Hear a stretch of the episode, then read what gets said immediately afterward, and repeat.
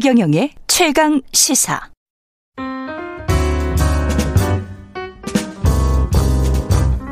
네, 더 나은 미래를 위해서 오늘의 정책을 고민합니다. 김기식의 정책 이야기 식센스 김기식 더 미래연구소 소장 오늘도 함께합니다. 안녕하십니까? 예, 안녕하세요. 예, 정책 이야기 전에 선거 철이다. 예.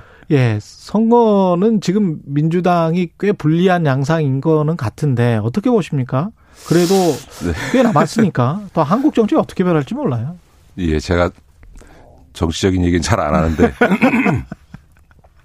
자, 뭐, 박영선 후보가 고전인 건 맞죠? 예. 어, 이제 다만 지금은 어떻게 보면 박영선 후보와 오세훈 후보 개인에 대한 평가라기보다는 음. 어, 민주당과 현 정부에 대한 좀 비판적 견제 심리가 크게 작동되어 있는 구도에 의한 것이기 때문에 그렇죠. 지금 당장은 LH 같은 사태가 이제 크게 불을 지른 거 아닙니까? 예.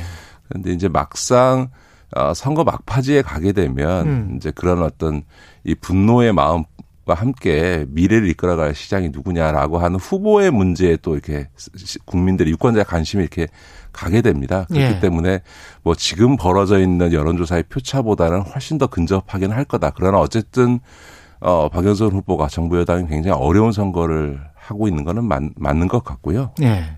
다만 그 국민의힘의 안철수 후보가 아니라 국민의힘의 오세훈 후보가 아, 됐기 때문에 음. 아마 국민들께서도 서울 시민들도 이 정부가 잘못하긴 하는데 그렇다고 다시 국민의 힘을 복권시켜도 되나 음. 이런 심리를 갖게 되는 중간층들이 형성될 거거든요. 그러니까 네. 결국은 저는 양쪽 모두가 자기 지지층을 결집하는 선거 전략을 취할 가능성이 높습니다. 이게 보궐선거에서는. 그런데 그렇습니까? 이번 보선은 예.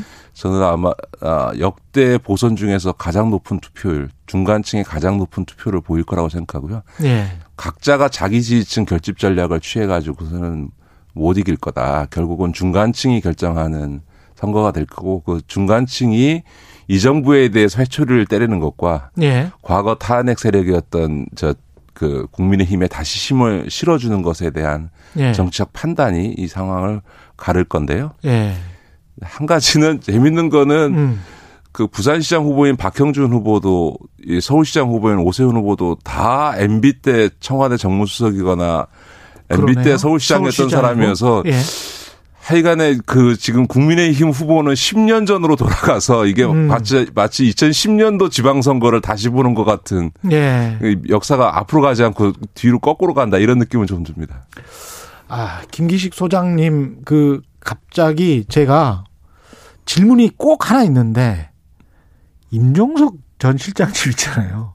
관련해서 그건 뭐 제가 그 노코멘트 할 문제는 아닌 거 예. 심정적인 이야기를 한 것 같고요. 정보적으로 그래요? 제가 뭐 평가할 일은 아닌 것 같고요. 예. 알겠습니다.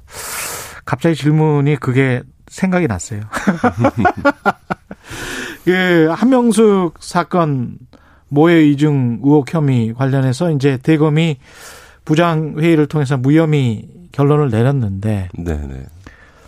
합동 감찰은 하겠다는 게 이제 박범계 장관의 이야기고 이건 지금 현 상황은 어떻게 봐야 될까요? 지금 이제 일부에서는 그, 그 불기소 결정에 뭐 고검장을 참여시켜서 그렇게 됐다고 하지만 실제로는 그 10대 2대 2대 이잖아요. 그러니까 네. 불기소 10, 기권 2, 기소 음. 2니까 사실 고검장 6명을 빼더라도 음. 어 불기소 4, 기권 2, 기소 2니까 아마 고검장 참여와 상관없이 이런 결론은 났을 것 같은데요. 네. 제가 그 가는 건 첫 번째는 아, 그 이명 그 문재인 정부 이전은 그렇다 치더라도 문재인 정부 출범하고 4년이 돼가고 있는데 음. 그동안 뭐 하고 이렇게 공소시효 막판에 와서야 이러나라는 생각이 하나 들고 두 번째는 불기소 쪽으로 대, 대검이 검찰이 기울 게 거의 보이는 상황이었는데 굳이 이런 사단을 만들어서 음. 어 상처를 또 내나 그러니까 처음부터 아예 합동 관찰을 들어가서 음. 합동 감찰을 통해서 수사 과정의 문제를 짚었어야지 음. 좀 약간 좀이 어, 문제를 처리하는 데 있어서 어좀 현명하지 못했다 이런 생각은 좀 듭니다. 박 장관이? 네, 뭐 법무부가 박 장관이 음. 좀 현명하지 못했다 이렇게 생각합니다. 결국은 그러면은 합동 감찰은 어떤 의미가 없는 겁니까? 아, 그렇지 않습니다. 예를 네. 들어서 지금 불기소 문제는 그 모의 위증과 관련해서 위증을 시켰고 위증을 했다라고 하는 것에 대한 명백한 물증이나 증거, 진술이 나와야 하는 그러니까 형사법에 있어서의 증거 문제가 아주 예. 그 결정적이지만 그것과 별개로 이 그 한명숙 총리 사건 수사하는 과정에서 매우 부적절한 수사의 모습들이 나타났거든요. 예를 들어서 재소자를 60여 회 이상 계속 불러대고 예. 그 재소자에게 증언을 듣기 위해서 유리한 증언을 듣기 위해서 편의를 전화도 하게 해주고 이런 음. 편의를 제공해 줬다든지 혹은 법정 증언을 하기 전에 진술을 맞췄다든지 하는 이런 이제 예. 소위 수사 절차상과에 있어서 그 수사 관행상 상당히 문제가 있는 부분들이 드러나 있기 때문에 예. 그거는 위증을 했냐 위증을 시켰냐라고 하는 것에 있어서의 어떤 형사적 판단과 무관하게 음. 검찰 수사 관행 차원에서는 반드시 조사를 해서 음. 부적절한 수사 관행 에 대해서를 바로잡는 계기로 삼아야 되는 건 분명한 거죠. 예. 그 당시 관계자들이에 대해서는 지금 이제 징계 시효가 지났기 때문에 징계를 못 하지만 사실은 징계 시효에 안에 있었다면 우리가 기소해서 형사처벌까지 못해도 충분히 징계할 만한 사유가 되는 그런 어떤 정황들은 이번 그렇죠. 사안에서 많이 드러났거든요. 예. 네. 그러면 합동 감찰을 해서 뭔가 문제가 있다 그러면 관련해서 했던 무슨 뭐 그 검사랄지 수사관이 그 법무부로부터 징계도 받고 그렇게 되는 겁니까? 아니요. 징계 시효는 3년이기 때문에 아. 지금 그 당시 사건이 2010년도 사건이거든요. 그러니까 어 징계 시효도 징, 지났군요. 징계 네. 시효가 지났기 때문에 징계를 할 수 없습니다. 그러나 음. 징계를 할 수 없다 하더라도 네. 이건 매우 부적절한 어, 수사 관행이었고 수사 방식이었기 때문에 그 진상을 밝히고 고쳐야 될 점들을 고치도록 음. 그렇게 하는 거는 반드시 필요한 과정이라고 생각합니다. 앞으로 개선해야 된다. 예. 그렇죠. 어떻게 개선해야 됩니까? 아니, 그러니까 이제 보통 뭐 법정에서요 진술을 할때 예. 진술의 오염이라는 말을 씁니다. 그게 무슨 얘기냐면 예. 그 변호인이 자기 그 의뢰인인 피의자와 관련해서 어떤 증인을 신청해서 증인을 신청 그 법정에서 음. 증인시킬 때 증언시킬 예. 때 변호사가 그 증언 정, 증인을 음. 사전에 접촉하게 되면 그 증인의 진술은 오염됐다. 예. 다시 말해서 변호인에게 유리하게 오염됐다고 해서 그 진술의 어떤 신뢰성을 그 믿어주지 않거든요. 예. 그래서 이 증언의 오, 오인, 오염이라고 하는 게 굉장히 법정 절차에서 중요한 문제, 법정 진술에서 음. 지금 이번에 한명수 총리 사건은 검찰이 그러니까 피, 피의 사건, 형사 사건이라는 검찰과 변호인이 싸우는 거잖아요. 그렇죠. 그런데 검찰이 자기 이 사건의 중요 증인을 미리 불러다가 진술을 음. 어떻게 하라고 훈련시켰다는 얘기는 뭐냐면 진술을 아주 의도적으로 오염시켰다는 얘기잖아요. 그렇죠. 그러니까 그거는 뭐 형사사법에 있어서는 음. 매우 부적절한 거죠. 왜냐 형사사법이라고 하는 것은 절차적 정당성이라는 게 매우 중요하기 때문에 예. 이런 절차적 정당성을 충분히 훼손했다. 음. 심각하게 훼손했다라고 볼 수 있어서 예. 어, 이 부분에 있어서의 어떤 어 잘못된 수사 관행 이런 음. 부분들은 문제를 삼아야 되고요. 이번에 조남관 어, 총장 대행도 지적을 했습니다만 예. 사실 한 총리 이번에 문제가 된 한 총리 사건도 이게 사실은 별건 수사를 통해서 이루어진 거거든요. 음. 왜냐하면 첫 번째 이른바 그 의자가 뇌물 받았냐 총리실에서 예, 예. 뭐 5억을 받았다라고 하는 이 첫 번째 사건에서 무죄가 나니까 음. 이거를 다시 또 다른 사건을 갖고 와서 한 총리를 두 번째 기소한 사건이거든요. 이게 네. 전형적으로 정적을 상대로 한 표적 수사를 해서 하는데 별건 수사 방식을 동원한 거거든요. 그러니까 음. 이런 별건 수사는 절대 해서는 안 된다라고 하는 거는 검찰총장 했던 사람들도 공식성상에 얘기할 때는 다 그 동의합니다. 예. 근데 실제로는 별건 수사 방식을 통해서 하여간에 번지 탈탈 털어서라도 반드시 어 목표한 바 피의자는 반드시 예. 어 처벌한다. 이런 잘못된 수사 관행이 있거든요. 이런 음. 것도 반드시 바로 잡아야 되는 거죠. 근데 이 사건이 가지는 의미에 관해서 이제 국민들이 별로 그렇게 그게 큰 거야. 그러니까 네. 검사나 수사관이 뭐 어떤 증인을 데려다가 뭐 훈련시키고 만약에 그랬다면 네. 그게 어떤 의미를 가지고 있는 건가요? 사법부나 재판부를 사실은 농락시킬 수도 있는 그런 의미가 있는 거 아닙니까? 그렇습니다. 이게? 그렇습니다. 예, 네. 예를 들어서 이제 국가의 사법권은 예. 공인된 폭력이거든요. 그렇죠. 예를 들어서 예. 개인이 누군가를 인신 구속하거나 음. 하면 이건 감금죄고요. 그렇죠. 누구한테 너 이렇게 말해라고 하면 협박죄거든요. 그렇습니다. 근데 검찰이나 법원에게는 음. 인신을 구속하거나 사람을 강제로 끌어들여서 진술해라고 할 수 있는 거에 대해서 합법적 권한을 주었기 그렇죠. 때문에 예. 더더군다나 그 권력을 행사하는 법적으로 헌법적으로 위임해 준 이 권한을 절차적으로 정당하게 쓰지 않으면 이게 폭력이 되는 거예요. 맞습니다. 폭력이에요. 예. 그렇기 때문에 이 검찰에 있어서의 이런 절차적 정당성을 지키지 않은 문제는 음. 사인들 간에 이루어지는 것보다 훨씬 더 엄격한 잣대를 가지고 문제를 삼고 고쳐야 되는 거죠. 그렇습니다. 사실은 뭐 피의자나 참고인으로 검찰 가보신 분들은 아실 텐데 사람을 죄인 취급하면서 윽박 지르면서 뭐 녹음도 못하게 하고 피의자의 최소한의 권리도 주장하지 못하게 하는 경우가 굉장히 많거든요. 네. 예, 네. 관행적으로. 근데 그런 것들은 사실은 국가 권력에 의한 인권 침해잖아요. 그렇습니다. 예.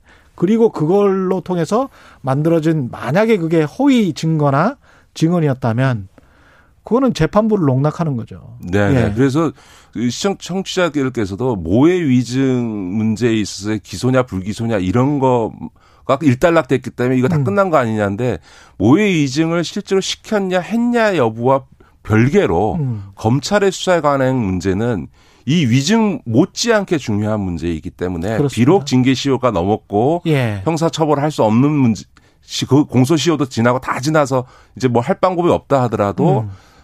뭐가 문제였는지는 밝히고 그걸 음. 개선하는 문제는 소위 그러니까 국민의 인권 보호를 위해서 반드시 필요한 거죠. 이런 검찰의 수사 관행이 있으면 음. 국민 누구나가 다 그런 일을 당할 수 있는 거니까. 그렇습니다. 네, 예. 그렇습니다. 게다가 이제 사법부의 판사들 입장에서도 이게 만약에 사실은 굉장히 불쾌한 일이죠. 그렇죠. 예. 본인들은 당한 거니까. 그렇습니다. 예. 본인들은 거짓 어떤 증언을 당한 거기 때문에 그래서 판단을 잘못했을 수도 있기 때문에 여러 가지 함의가 있는 사건인 것 같습니다.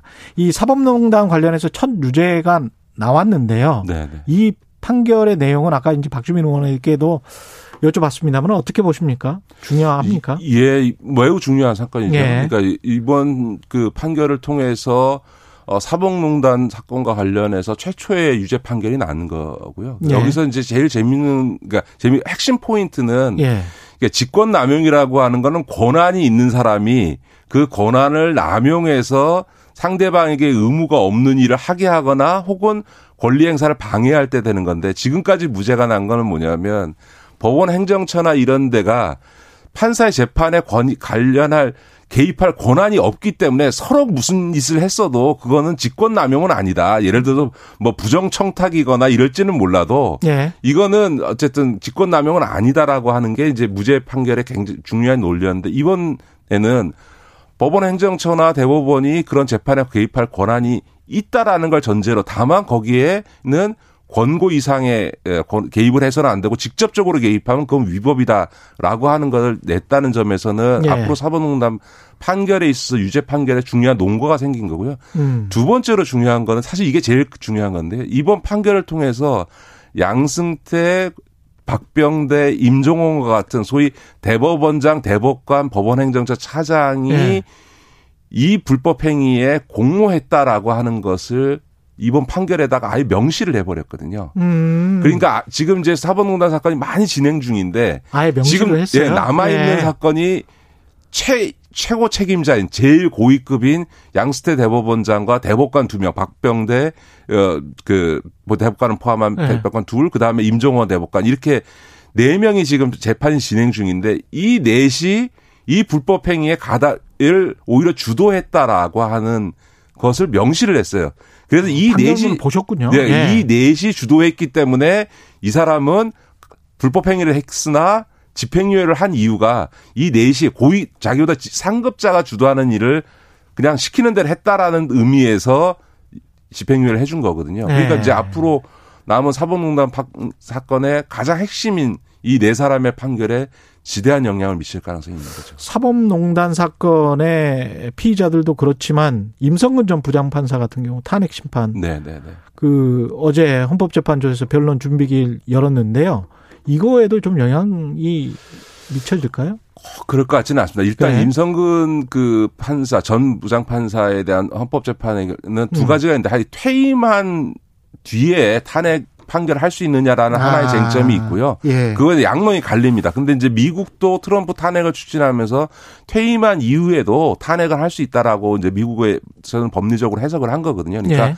과연 이제 첫 번째 관문은 퇴임한 그 판사는 음. 탄핵 대상이 아니다 그러면 이건 판단 안 하고 그냥 각하해 버리는 걸로 그러네요. 결론이 한 번 날 수도 예. 있고요. 어, 퇴임한 판사도 탄핵 대상이 된다라고 할게 하더라도 과연 이게 헌법상에 있어서의 법관에 있어서의 어떤 독립성을 음. 침해한 행위냐라고 하는 부분에 있어서는 굉장히 중요한 판례, 헌법적 판례가 나올 건데요. 예. 이 헌법에 있어서의 법관의 법과 양심에 따라 독립적으로 재판할 수 하도록 한 이 헌법 조항의 범위를 어디까지 해석할 거냐에 대한 최초의 판례가 나오는 거니까 음. 그 최초의 판례에 따라서 어 탄핵이 인용될 수도 있고 기각될 수도 있고 이런 음. 거죠. 예, 그러니까 이거는 무슨 형사사법과 절차와는 달리 헌법에 있는 그 법관의 양, 법과 양심에 따른 독립적 판결을 규정한 그 헌법 조항의 의미를 어디까지 두느냐? 해석할 거냐에 음. 따라서 탄핵 여부가 결정되겠죠. 알겠습니다. 말씀 감사하고요. 지금까지 김기식 더 미래연구소 소장이었습니다. 고맙습니다. 네, 고맙습니다. KBS 일라디오 최경일 최강시사 듣고 계신 지금 시간은 8시 46분입니다.